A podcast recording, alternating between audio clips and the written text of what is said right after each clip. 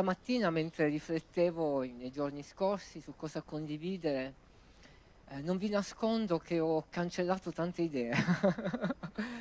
Sentivo che certe strade che stavo percorrendo non andavano bene. Poi a un certo punto ho sentito che una strada era quella giusta. E quindi vi condivido ciò che il Signore ha messo nel mio cuore. In realtà è una storia che conosciamo tutti molto bene. È una storia dell'Antico Testamento, probabilmente è una delle storie più famose, più conosciute, da credenti e non. Pensate che questa storia è così famosa che è entrato un po' nel nostro vocabolario un detto. Ad esempio nello sport, quando due squadre si scontrano e si affrontano, supponiamo nel calcio, quando una squadra particolarmente fragile o debole o senza grandissime capacità si confronta con una squadra super titolata, solitamente che cosa dicono, no? I cronisti o i giornalisti? Beh, oggi la sfida sarà tra Davide e Golia. Non è vero, è proprio un modo di dire che è entrato nel nostro vocabolario, perché in realtà la storia di Davide e Golia ci riporta ad una sfida sicuramente non ad armi pari, ma è una sfida, è un incontro, uno scontro che ci può aiutare a riflettere su dei principi importanti. E quindi è proprio di Davide e Golia che voglio parlare questa mattina. Golia era un filisteo, era un soldato molto abile, era così grande fisicamente che era chiamato gigante, era un gigante.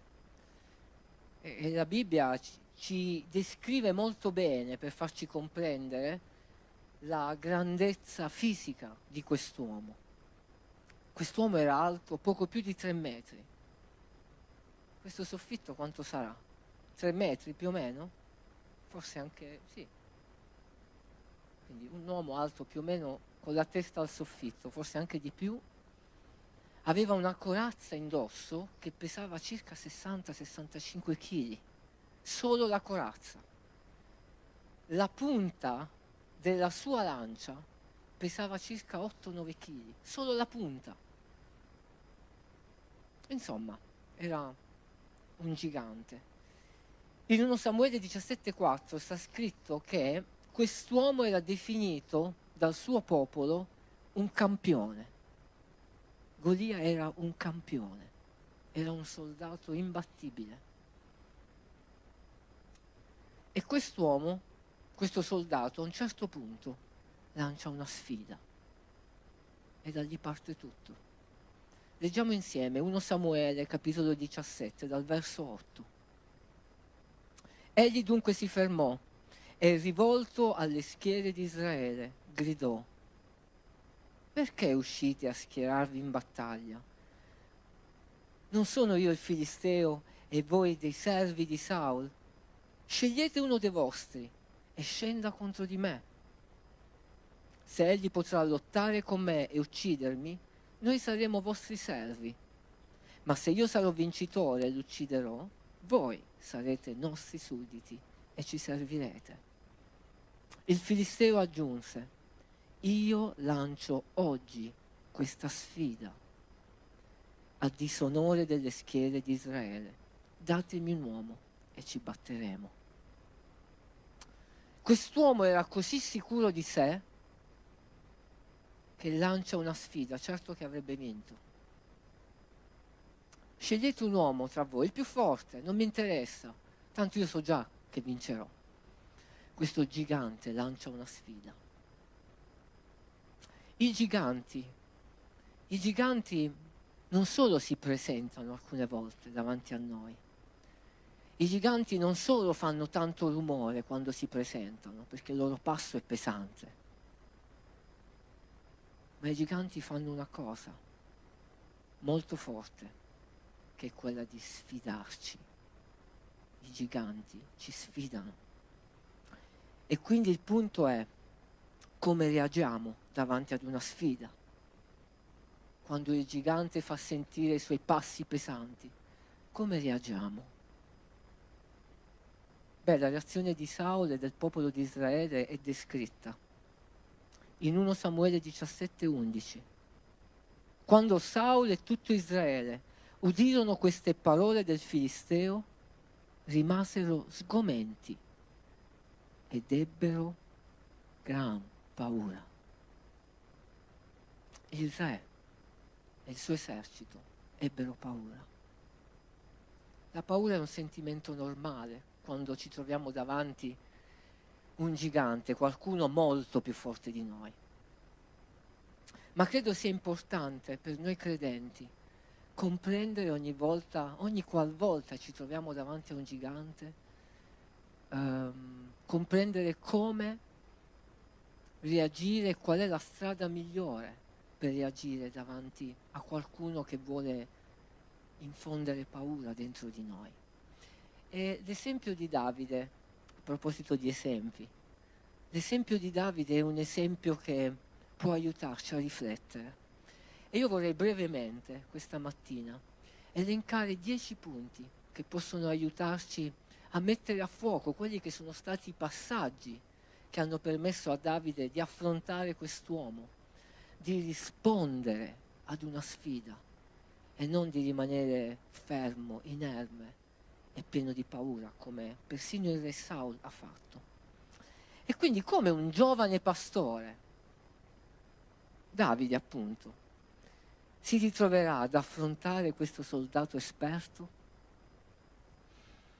Partiamo dall'inizio, partiamo dal verso 17, sempre dello stesso capitolo. Un giorno Isai disse a Davide suo figlio: prendi per i tuoi fratelli quest'efa di grano arrostito e questi 10 pani e portali presto ai tuoi fratelli nell'accampamento. Porta anche questi 10 formaggi al comandante del loro migliaio. Vedi se i tuoi fratelli stanno bene e riportami un segno da parte loro. Il primo passo che Davide deve compiere per arrivare a Golia è rispondere ad un comando. Rispondere ai comandi di Dio ci preparano ad affrontare al meglio le sfide che si presentano nella nostra vita. Riflettevo su questo comando che Isai, il papà di Davide, ha dato a Davide, appunto. Era un comando molto modesto, molto semplice. Il suo compito, potremmo dire, era abbastanza umile. Chissà come si è sentito Davide. Non dimentichiamo che poco prima Davide era stato unto re dal profeta Samuele. Chissà come si immaginava Davide da re. E chissà come si è immaginato unto re, ma portatore di pane. Pane e formaggio. Non sappiamo cosa Davide ha pensato. Però il secondo passo è stata la svolta per la vita di Davide, per il suo futuro.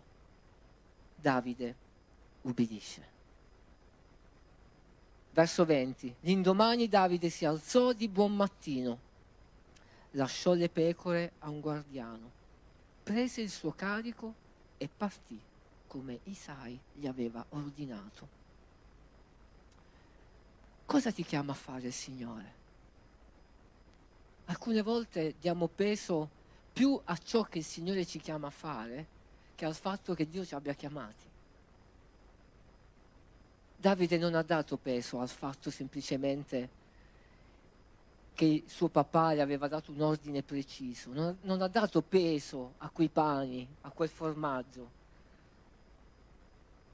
Davide ha dato peso al comando del padre. E lui cosa ha fatto? Ha risposto, ha detto sì. Quanto mi piace questo verso che mette proprio in luce l'attitudine di Davide. Si sveglia presto. È un ragazzo preparato, sapeva che doveva affrontare un viaggio importante, quindi si sveglia presto e si prepara, ma poi fa qualcosa che ha attirato moltissimo la mia attenzione. Lasciò le pecore a un guardiano.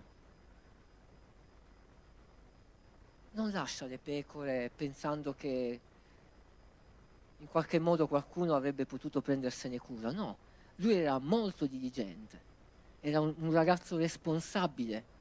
Lui aveva come ruolo quello di curare le sue pecore e voleva farlo al meglio. E quando suo padre gli dice di prendersi una pausa da quel compito perché aveva un altro compito che in quel momento era più importante, lui non sminuisce quello che stava facendo, anzi, chiede a qualcuno di prendersene cura. Mi piace tanto questo passaggio. Davide è un ragazzo ubbidiente e diligente. E tutto nasce da questo atto di ubbidienza. Immaginate se Davide avesse detto al padre: padre, non me la sento di lasciare le mie pecore. A chi le lascerò? No, Davide ha detto: sì, padre, io andrò. Se Davide avesse detto no, beh, certo, a quel tempo il rispetto per il proprio padre era a dei livelli così alti che penso che un figlio in qualche modo si sentisse sempre in obbligo di dire sì. Ma in ogni caso Davide, se avesse rifiutato, non avrebbe incontrato Golia e non avrebbe preparato il terreno alla sua ascesa al trono.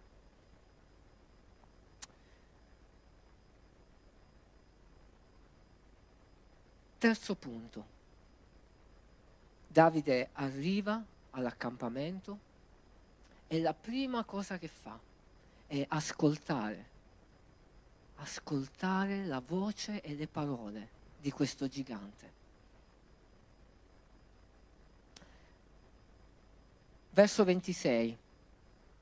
Davide, rivolgendosi a quelli che gli erano vicino, disse: che si farà dunque all'uomo che ucciderà il Filisteo e toglierà questa vergogna a Israele?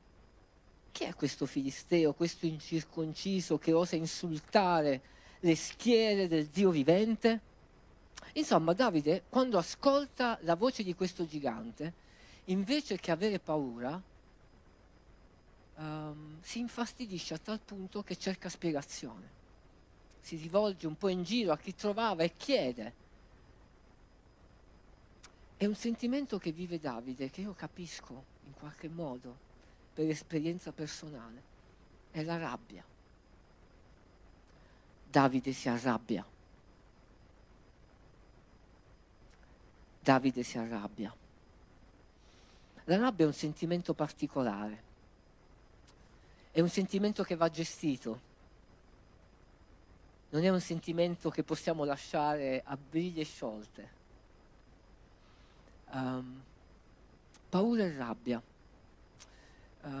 Conoscete tutti la mia storia recente. Un giorno anch'io ho sentito i passi pesanti di un gigante e ho sentito la sua voce che mi ha sfidato. Non si chiamava Golia, ma aveva un nome altrettanto pesante. Si chiamava tumore. E non vi nascondo che la paura ha preso il mio cuore quando ho sentito il nome di questo gigante, sia per la tipologia di situazione che ho affrontato, ma anche per la parte del mio corpo che era stata colpita. Ho avuto paura, ma sapete quando è successo che la paura si è trasformata in una sana rabbia? Quando ho messo a fuoco chi era il nemico da combattere. Quando mettiamo a fuoco che il nemico da combattere è questo gigante che ci sta davanti e chi manovra questo gigante, impariamo a capire su chi e su cosa indirizzare la nostra rabbia. Avere rabbia non è sbagliato.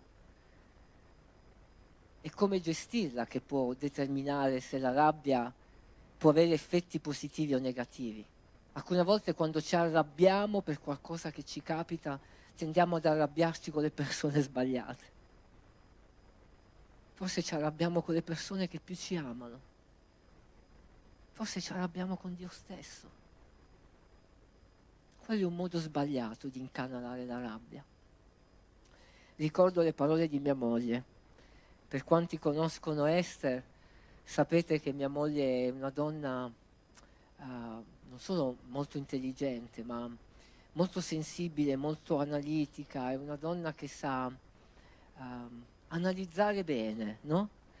E lei mi ha detto un giorno, dopo aver superato gran parte del problema e avendo trasferito in qualche modo la mia rabbia nella scrittura e in tante cose che ho fatto per rafforzare la mia fede, mi ha detto queste parole, mi ha detto: Nico, il Signore ti ha dato grazia di saper incanalare bene la tua rabbia. Ed è vero, quella rabbia avrebbe potuto portarmi ad allontanare tutti, persino Dio. Ma Dio mi ha dato grazia di incanalare bene quella rabbia. E Davide aveva incanalato molto bene la sua rabbia. Non si è arrabbiato con il re che ha avuto paura, non si è arrabbiato con l'esercito che tremava davanti alla voce di Golia. Davide si è arrabbiato con questo gigante che osava insultare le schiere del Dio vivente.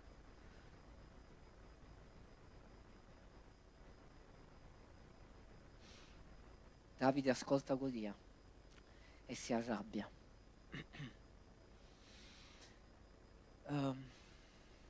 Davanti ad un gigante dobbiamo sempre ricordarci che Dio è più grande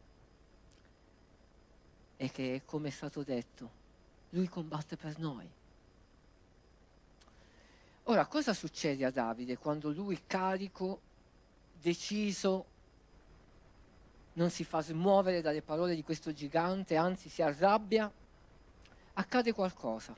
Nel verso 28, Eliab, suo fratello maggiore, avendo udito Davide parlare a quella gente, si accese d'ira contro di lui e disse: perché sei sceso qua? A chi hai lasciato quelle poche pecore nel deserto? Io conosco il tuo orgoglio e la malignità del tuo cuore. Tu sei sceso qua per vedere la battaglia.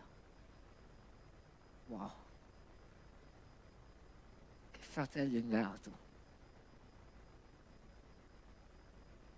Non solo questo fratello ha accusato Davide di essere un ragazzo orgoglioso, ma addirittura ipotizzato che avesse abbandonato le sue pecore, senza sapere i fatti.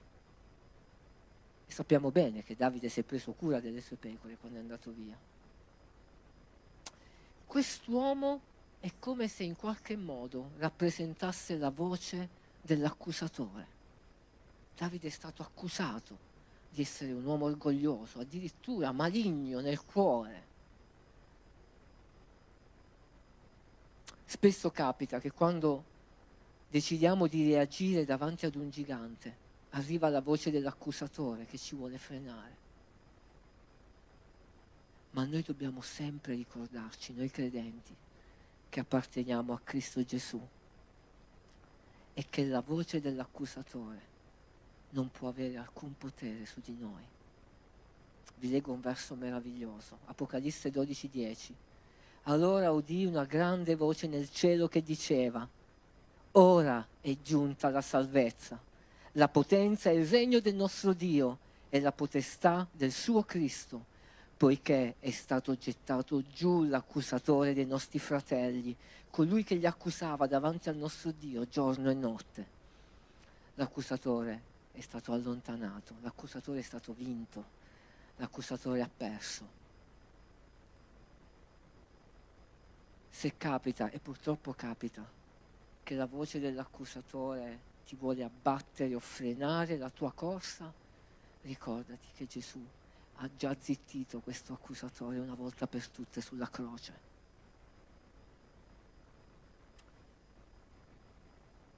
Davide non si fa scoraggiare dal suo fratello maggiore, colui che avrebbe dovuto in qualche modo essere un modello per suo fratello minore. Davide va avanti.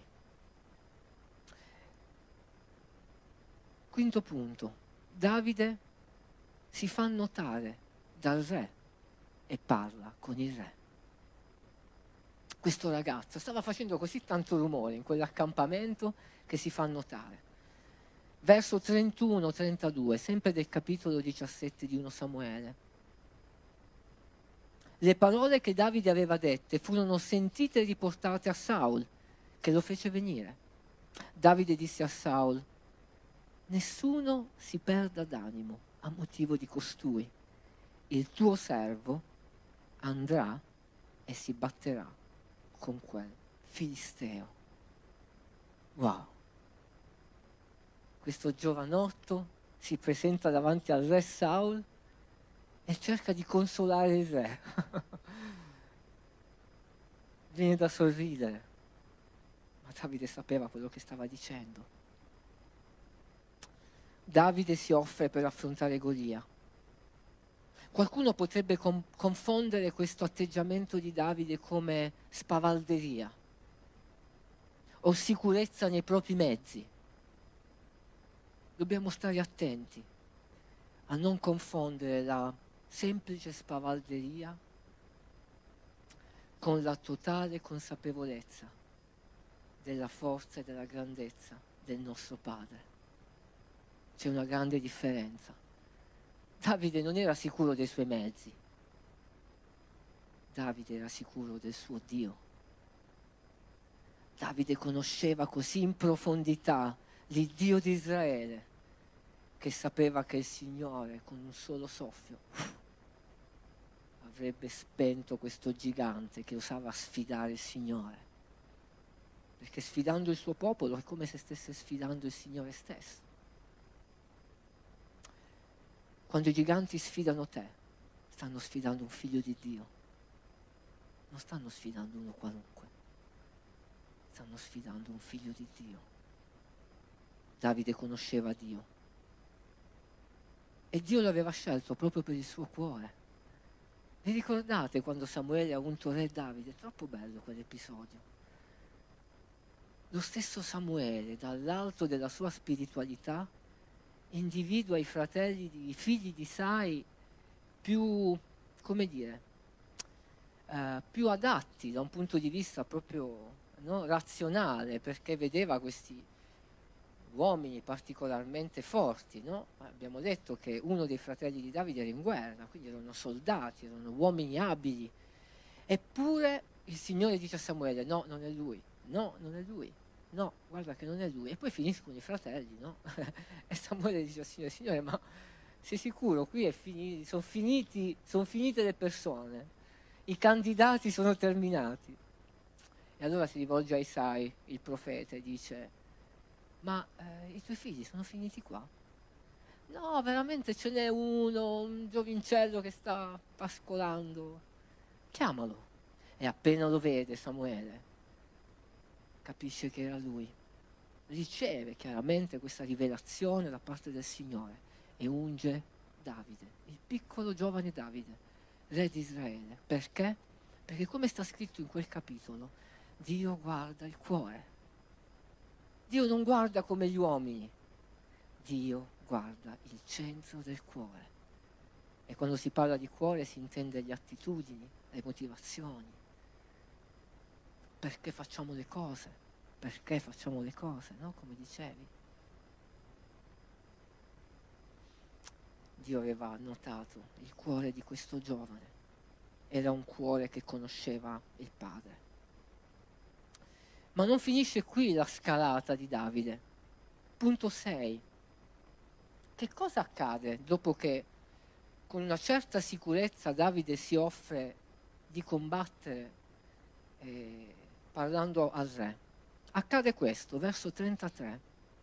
Saul disse a Davide: tu non puoi andare a batterti con quel filisteo, poiché tu non sei che un ragazzo, ed egli è un guerriero fin dalla sua giovinezza. Insomma, il re Saul sarà sicuramente rimasto colpito dallo zelo giovanile di questo ragazzo, ma uomo sicuramente più razionale, un uomo più adulto, un uomo con esperienza sicuramente più di Davide in guerra, cerca di essere quanto più realista possibile. E che cosa fa? mette davanti a Davide la realtà dei fatti. Il punto però è che il re Saul, con queste parole, è come se stesse scoraggiando il piccolo giovane Davide. Ad un certo punto arriva lo scoraggiamento. Ma non vedi che sei solo un ragazzo? Ma non vedi come sei? Non vedi quanto è grande questo gigante davanti a te? Ma non vedi che non ti reggi neanche in piedi? Ma non vedi quante lacrime stai versando? Ma non vedi che non hai la forza neanche di aprire la Bibbia? Ma non vedi che non riesci a pregare più? Quanto possiamo allungare questo elenco? Ci sentiamo piccoli e impotenti davanti ad un gigante. Beh, razionalmente parlando è così. Davide poteva essere alto, non so, 1,60 m. Io lo immagino gracile, seppure molto agile. Ma certamente Davide non aveva assolutamente le carte in regola per sfidare questo campione.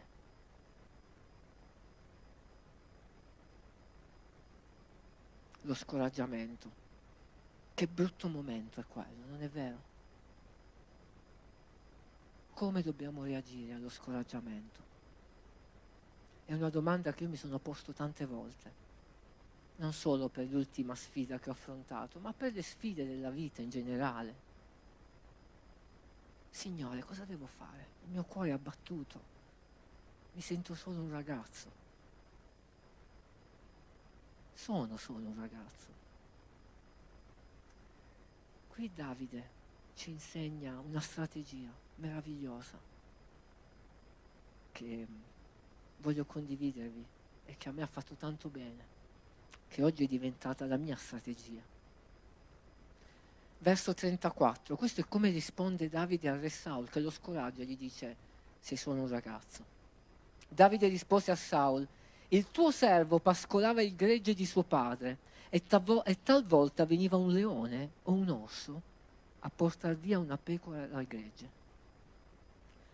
Allora gli correvo dietro, lo colpivo, gli strappavo dalle fauci la preda e se quello mi si rivoltava contro, lo afferravo per le mascelle, lo ferivo e l'ammazzavo.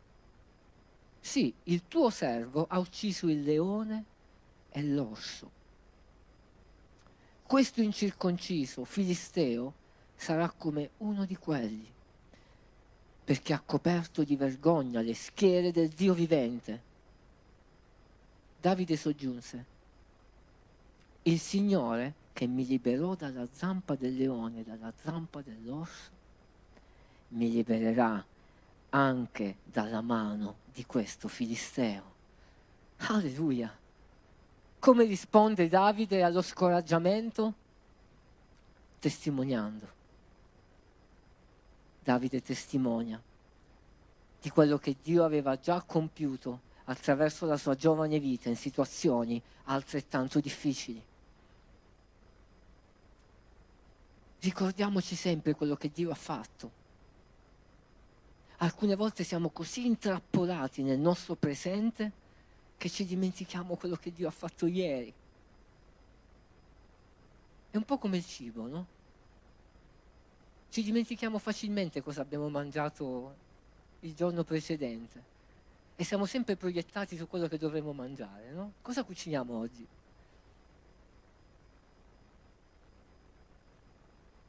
Siamo così intrappolati nel nostro presente e alcune volte anche nel nostro futuro che ci dimentichiamo quello che Dio ha fatto. Rivolgere la nostra attenzione al passato, anche questo deve essere fatto con saggezza. Perché se rivolgiamo il nostro sguardo al passato per ricordare i bei vecchi tempi che ora non ci sono più, è un approccio nostalgico che non ci fa bene.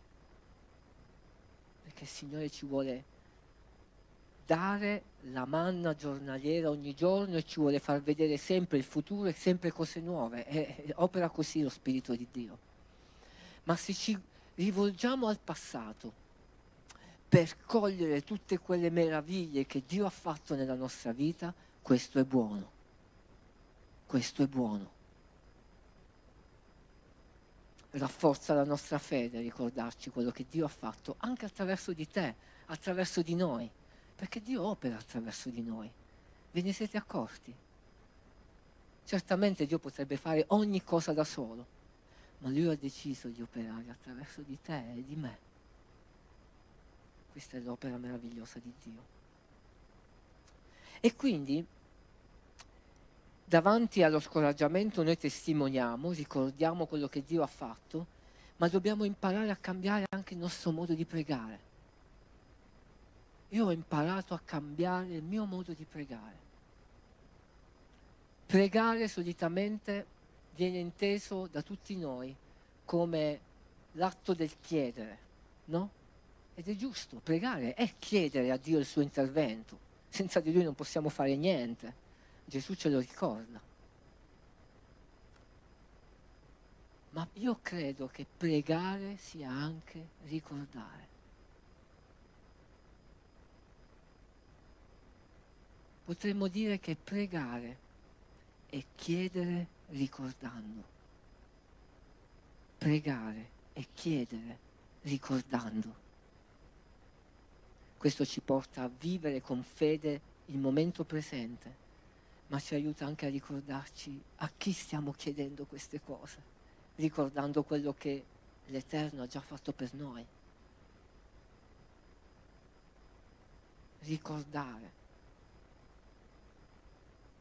Ricordare. Sapete, molti studiosi sostengono che gran parte del Pentateuco sia stato messo insieme nel periodo esilico e post-esilico, come a voler dire che il popolo di Israele, che stava vivendo un tempo di disorientamento estremo, la terra della promessa gli era stata strappata, non avevano più il tempio, non c'era più niente, erano disperati. È come se ricordando e mettendo insieme tutto quello che Dio aveva fatto nella storia del loro popolo fosse un modo per rimanere fermi e continuare a tenere stabile in qualche modo la loro identità di popolo. Straordinario. Mi affascina molto tutto questo. Il vecchio diario, che si usava negli anni 80, 90, forse si usa ancora, magari è nel computer questa volta. Il diario. Sfogliamo il diario quando preghiamo al Signore. Il nostro percorso è quasi giunto al termine. Ottavo punto. Il re si fida di Davide, lo vede convinto, ma accade qualcosa di particolare che ora leggiamo. Verso 38, Saul disse a Davide, va e il Signore sia con te. Saul rivestì Davide della sua armatura, gli mise in capo un elmo di bronzo e gli fece mettere la corazza. Poi Davide cinse la spada di Saul sopra la sua armatura e cercò di camminare perché non aveva ancora provato. Allora disse a Saul, non posso camminare con questa armatura, non ci sono abituato. E se lo tolse di dosso. Insomma, accade qualcosa di curioso. Saul si fida, dice va bene, vai.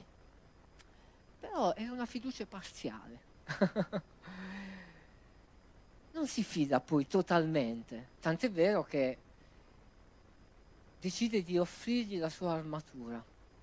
Avrà pensato Saul, vabbè, questo ragazzo forse è un po' incosciente, però è così deciso, va bene, vai, Dio sia con te. Però dico la mia armatura, che è la migliore armatura dell'esercito, almeno può avere qualche chance in più. Ora proviamo a immaginare questo giovane, è incredibile, la parola di Dio è meravigliosa, non è vero? Questo giovane che, vestito forse di sacco, pascolava le pecore, improvvisamente, dopo pochi giorni, si ritrova ad indossare l'armatura del re. Oh, non deve essere stata una cosa da poco, eh? È come se la persona più umile di una cittadina dell'antichità, nell'arco di un giorno, si ritrovasse improvvisamente seduto sul trono del re, anche solo per un momento. Ma a Davide non interessavano gli onori. A Davide interessava raggiungere il suo obiettivo. E con questa armatura lui si sentiva scomodo, molto scomodo.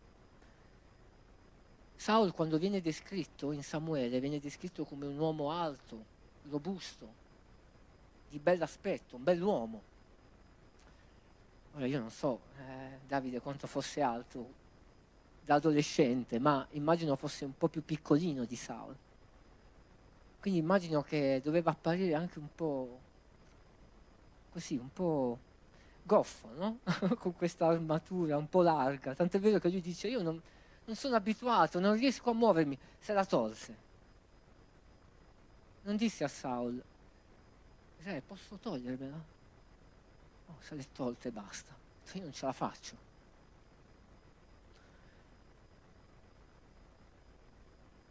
Alcune volte capita che per sentirci un po' più sicuri indossiamo l'armatura di qualcun altro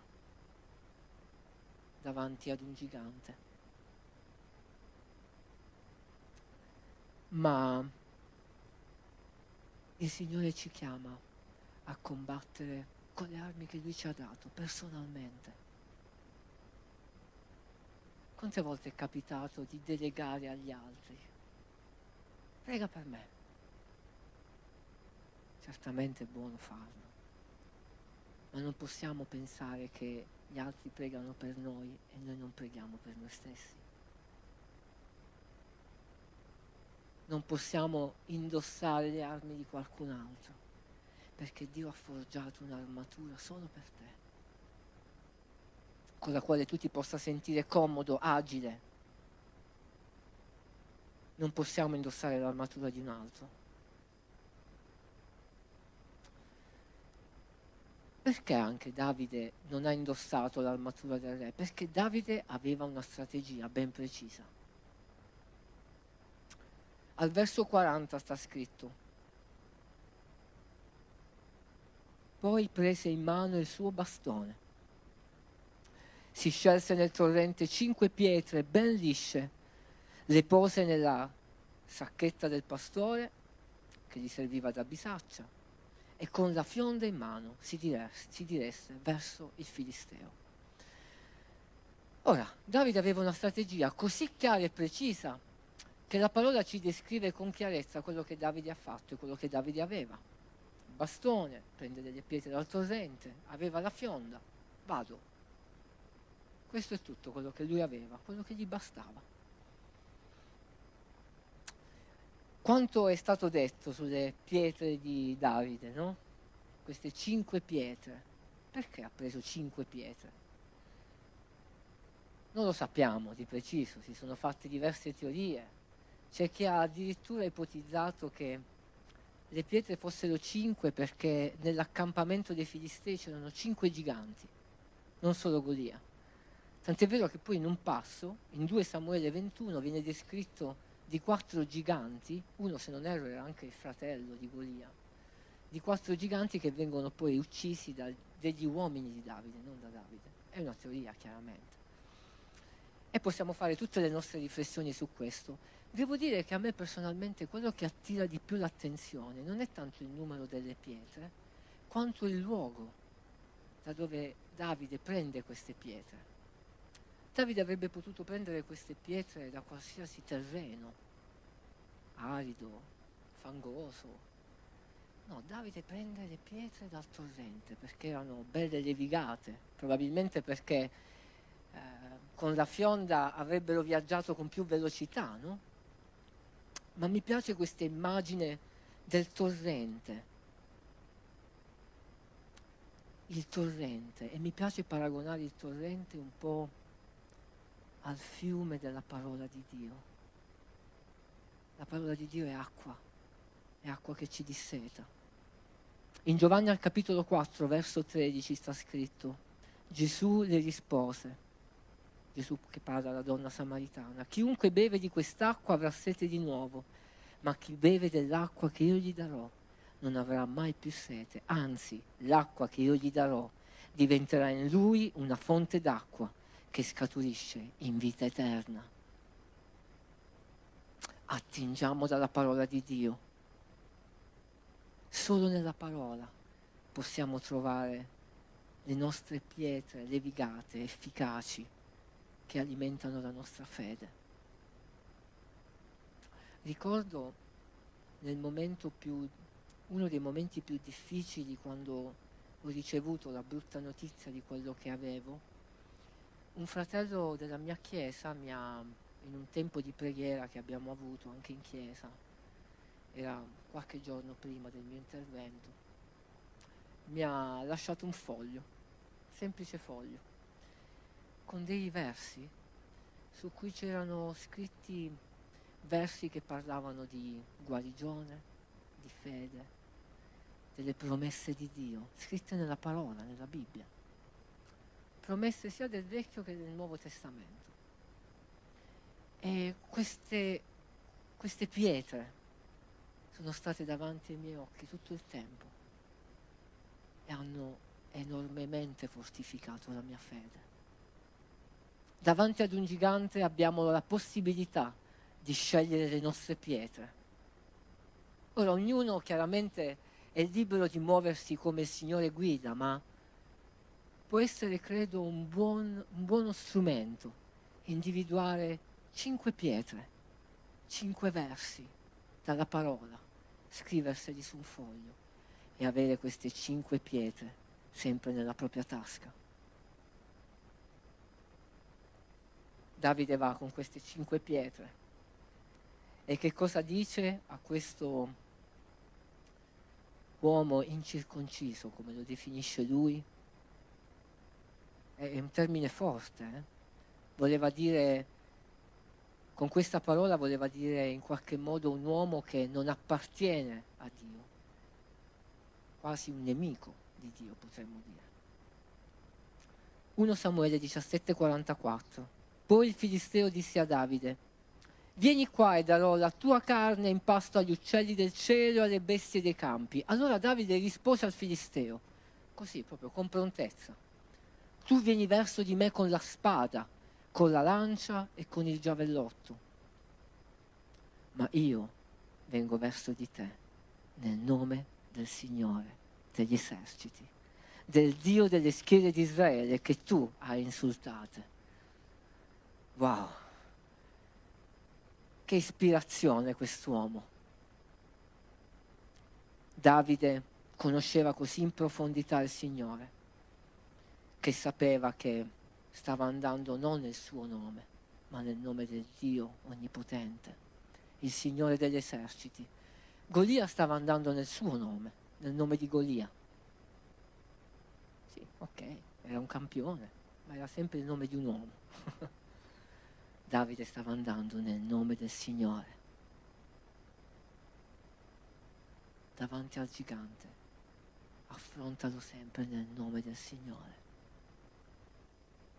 Nel nome del Signore c'è potenza, lo abbiamo cantato. Gesù, tra le tante cose meravigliose che ha detto anche questo. È scritto in Giovanni 16, 23-24. In verità vi dico che qualsiasi cosa domanderete al Padre nel mio nome, Egli ve la darà. Fino ad ora non avete chiesto nulla nel mio nome. Chiedete e riceverete affinché la vostra gioia sia completa. Nel nome di Gesù. Infine, qual è lo scopo di tutto questo? Qual era in realtà lo scopo di Davide? Perché Davide ha deciso di affrontare tutto questo? In realtà doveva soltanto portare dei pani. Ciò che fa la differenza non è decidere di affrontare un gigante. Ciò che fa la differenza è perché abbiamo deciso di farlo. Quello fa la differenza. Verso 46. Oggi il Signore, Davide che parla a Golia, oggi il Signore ti darà nelle mie mani e io ti abbatterò, ti taglierò la testa e darò oggi stesso i cadaveri dell'esercito dei Filistei in pasto agli uccelli del cielo e alle bestie della terra. Così tutta la terra riconoscerà che c'è un Dio in Israele. E tutta questa moltitudine riconoscerà che il Signore non ha bisogno di spada né di lancia per salvare, perché l'esito della battaglia dipende dal Signore. Ed Egli vi darà nelle nostre mani. Wow! Davide ora si sta spingendo oltre. Non vede più il cadavere di Golia, vede il cadavere di tutto l'esercito. Vede la vittoria del popolo, non vede la vittoria sua.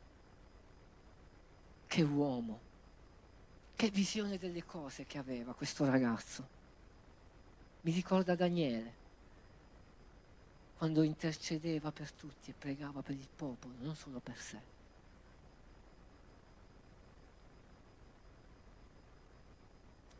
Davide aveva uno scopo ben preciso, aveva lo scopo di innalzare il Dio di Israele e far riconoscere a tutti che il Dio di Israele è il Dio più grande, è il più potente, è l'unico vero Dio. Non è un nobile scopo.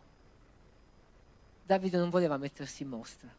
Davide non voleva solo affrontare e battere un gigante. Davide voleva innalzare il re. Fratello, sorella, davanti ad un gigante, non pensare che lo scopo ultimo sia solo vincerlo o abbatterlo. La fine delle nostre storie è sempre nelle mani di Dio. Certamente noi crediamo che Dio ci fa vincere sempre, noi siamo sempre più che vincitori in Cristo Gesù. Ma lo scopo più alto deve essere quello di innalzare il Re sempre, in ogni momento, prima, durante e dopo la guerra contro il gigante. Amen? Davide mi insegna questo sopra ogni altra cosa. Nella bocca di Davide c'era sempre il nome del Signore, non c'era mai il suo. E quando ha testimoniato delle sue grandi imprese contro il leone e l'orso, comunque lo ha fatto per testimoniare che Dio era con lui. Questo mi ispira molto. Interessante come si conclude questo capitolo. Al verso 58, Saul gli disse: ragazzo, dopo tutto quello che ha fatto, no? Sarà rimasto sorpreso anche lui. Ragazzo, di chi sei figlio? Davide rispose: sono figlio del tuo servo Isai di Betlemme. La storia di Davide in questo preciso contesto inizia con suo padre e finisce con suo padre. Questo mi parla di una cosa ben precisa, di quanto fosse importante nella cultura ebraica di quel tempo onorare le proprie origini, onorare il proprio padre. E Davide ha onorato suo padre: io sono figlio di Isai. Io vorrei farvi la stessa domanda questa mattina. Di chi sei figlio? Di chi sei figlio? Di chi sei figlio? E noi possiamo dire a gran voce, con onore, con orgoglio, un sano orgoglio: Io sono il figlio, uno dei tanti figli del Dio vivente. Io sono figlio di Dio. Alleluia. Davide per 2 volte utilizza un termine che mi colpisce. Per 2 volte ha parlato di vergogna. Ve ne siete accorti durante la lettura? Prima lo dice nel verso 26. Che si farà dunque all'uomo che ucciderà il Filisteo e toglierà questa vergogna a Israele? Insomma, questo gigante non era solo portatore di paura, ma era anche portatore di vergogna. Vergogna perché? Perché il re e il suo esercito indietreggiavano davanti alla voce di quest'uomo possente. Non è una gran bella figura, insomma. Vergogna. Davide desiderava, insieme a tante altre cose, togliere questo manto di vergogna dal popolo di Israele. Quando penso a questo, penso, la mia mente mi riporta ad un evento straordinario che ha stravolto la storia dell'umanità intera. L'umanità intera è sempre stata soggiogata dalla vergogna, sempre. Da quando Adamo ed Eva hanno deciso di disubbidire, hanno provato vergogna. Ma poco più di 2000 anni fa, un uomo, vero Dio e vero uomo, ha deciso di sacrificarsi per l'umanità, mandato da suo padre, è morto inchiodato su una croce e ha tolto la vergogna dall'umanità.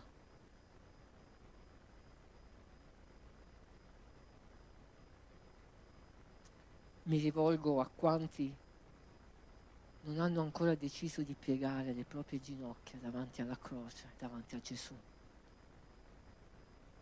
Sì, certamente i giganti sono situazioni difficili, ma molto spesso il gigante più grande da battere è il nostro io. C'è solo un modo per abbattere e vincere il nostro io: riconoscere di essere peccatori e bisognosi di Gesù. Riconoscere il sacrificio di Cristo sulla croce, credere col proprio cuore e confessare con la propria bocca che Cristo è il Signore ed è risorto. Questo toglierà la vergogna definitivamente e ti permetterà, ci permetterà di diventare figli di Dio. Alleluia! Alleluia!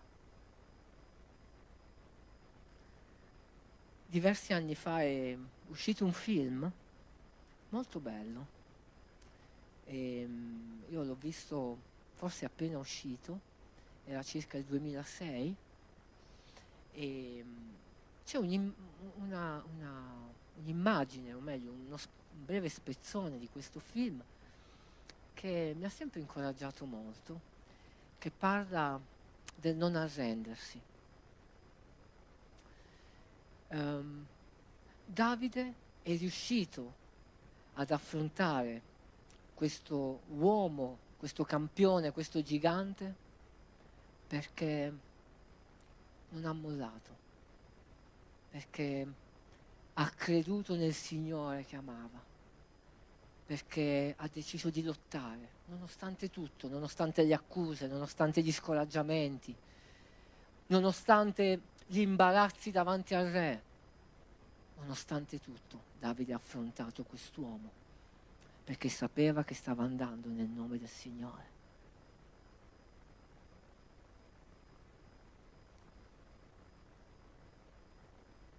In questo film che ora vi mostrerò, è un breve filmato di 5 minuti, si vede un ragazzo che, seppure dotato dal Signore di forza e di determinate caratteristiche, lui stesso non riusciva ad entrare nell'ottica di poter vincere. È come se si stesse allenando per affrontare questa gara, un giocatore di football si stava allenando per affrontare questa gara, ma sapendo già che avrebbe perso. Che senso ha allenarci se sappiamo già di perdere? Ci alleniamo perché vogliamo vincere, o perlomeno vogliamo affrontare con dignità la squadra avversaria, giusto? E l'allenatore gli insegna una cosa importante, che credo sia un incoraggiamento per tutti noi, a confidare sempre nel Signore, a non mollare, e a vedere Davide, questo giovane pastore, un portatore di pane, di formaggio, diventare un esempio, un modello per noi. Amen.